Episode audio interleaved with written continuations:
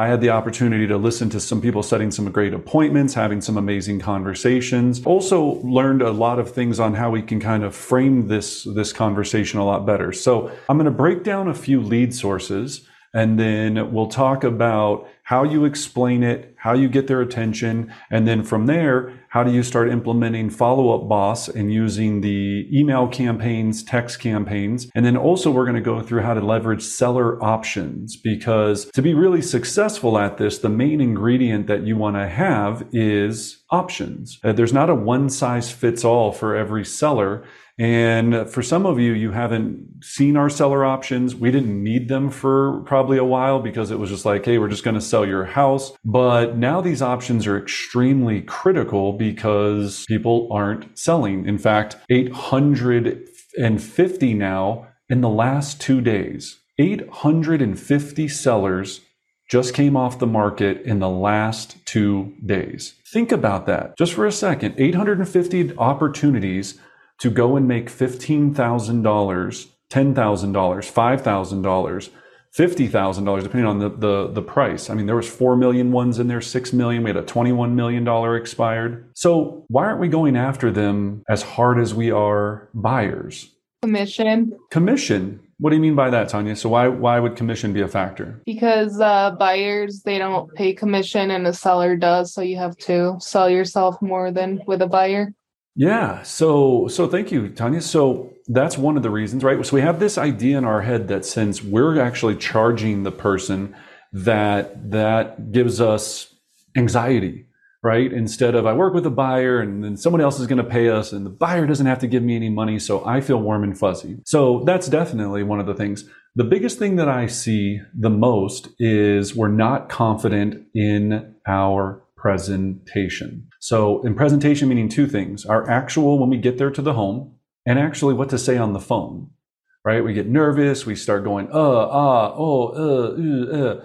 They hit, they hit you with the left, they hit you with the right, you don't know how to counterpunch, you don't know how to duck, and you're just getting hit in the jaw, and then you go, that was unpleasant, I'm not doing that anymore. We got to think this through. I just had an amazing conversation yesterday uh, with one of our partners, and I said, all right, let's do math. And I, just because I want you to make sure you're really clear on this. In our system, you get a 70 30 split on any listing lead that you go and convert. Our mindset is looking at it going, you know what I'm going to do? I'm going to focus on receiving leads and then then have a, a 50% split because we have to pay for these leads and they're extremely expensive. Then I'm going to sometimes have to pay a referral fee because Zillow Flex is just crushing us, right? But they know, hey, look, you'll do it. Somebody will do it. And I'm not saying you don't want these. You still want to do them, but you want them to supplement your income until you work with strictly listings, period. Then every day on a silver platter, these are these beautiful, delicious listing leads that are just going yum, yum, yum, yum, yum, yum, yum, just laid up to you going, I'm here. I'm delicious. No one's probably going to taste me though, because fear. You're going, right? Lindsay, remember, uh, Lindsay, uh, I got to enjoy her eating her first oyster with me, and she was scared to eat that oyster. Now she loves them. She's just eating the oysters all the time. She can't stop eating oysters, right? She's just hosing them down. But that first one, she was like, You want me to really?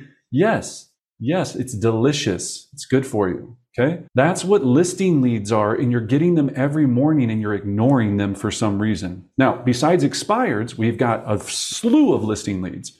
So let's always go through our check down. Expireds for sell by owners, notice of elective demand, people that are past due on their mortgages that need uh, their problem solved probably pretty quickly.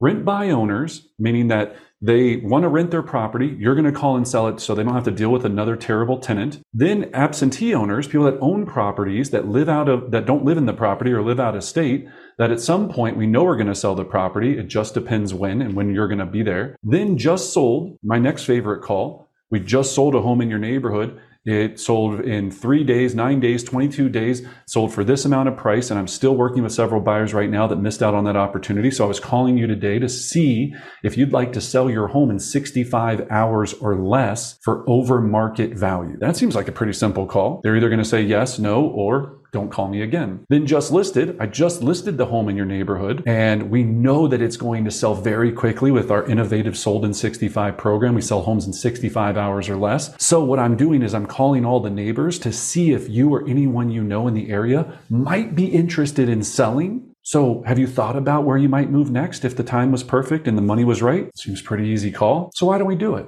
So, I know for me, like I came to the January 1st or whatever session that was, I could not get out of my mental. And I, I think I need to build my mental for these conversations because, of course, it sounds great when you do it. You're confident, you know what you're doing. But for me, I just, as soon as they say something that throws me off, I'm like, I, I don't know if I can do this. So I think I need to do some personal mental building skills because all of it sounds genius and it sounds like it should work, but it's not that easy when you make the calls and people start talking to you and you feel torn down even though you're not they're not being mean it's just it's me it's my mental thank you tina if i wanted to learn a foreign language how would I do it? If I wanted to learn Mandarin, Spanish, Italian, what would I do? What would be the steps I would take to learn that language? Probably pro- provide, I'm sorry, find a provider like Rosetta Stone, Babbel, you know, whatever, research providers, sign up, attend the courses. And then I'd have to practice, right, Tanil? I'd have to practice. I'd have to try to start speaking the language to someone all the time. Otherwise, it's not going to work. It's the same thing.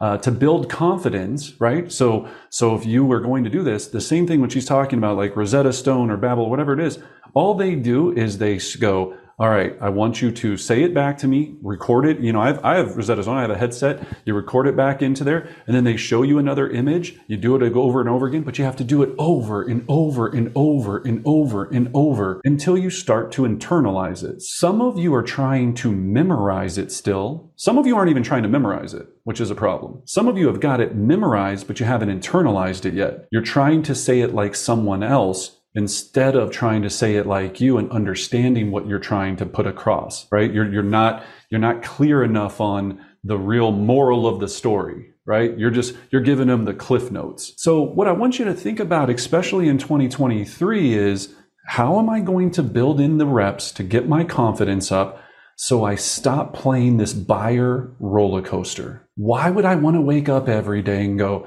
you know what? I hope that this person that I'm calling on, first of all, can qualify to get a loan. Second of all, has a credit score. Third of all, has the cash. Fourth of all, has the desire. Fifth of all, is going to find the perfect home. Sixth of all, is going to have me drive the entire state of Colorado until they find the perfect home until I finally stab myself in the eye. That's just stupid. It's so stupid. Instead, let me paint this world for you.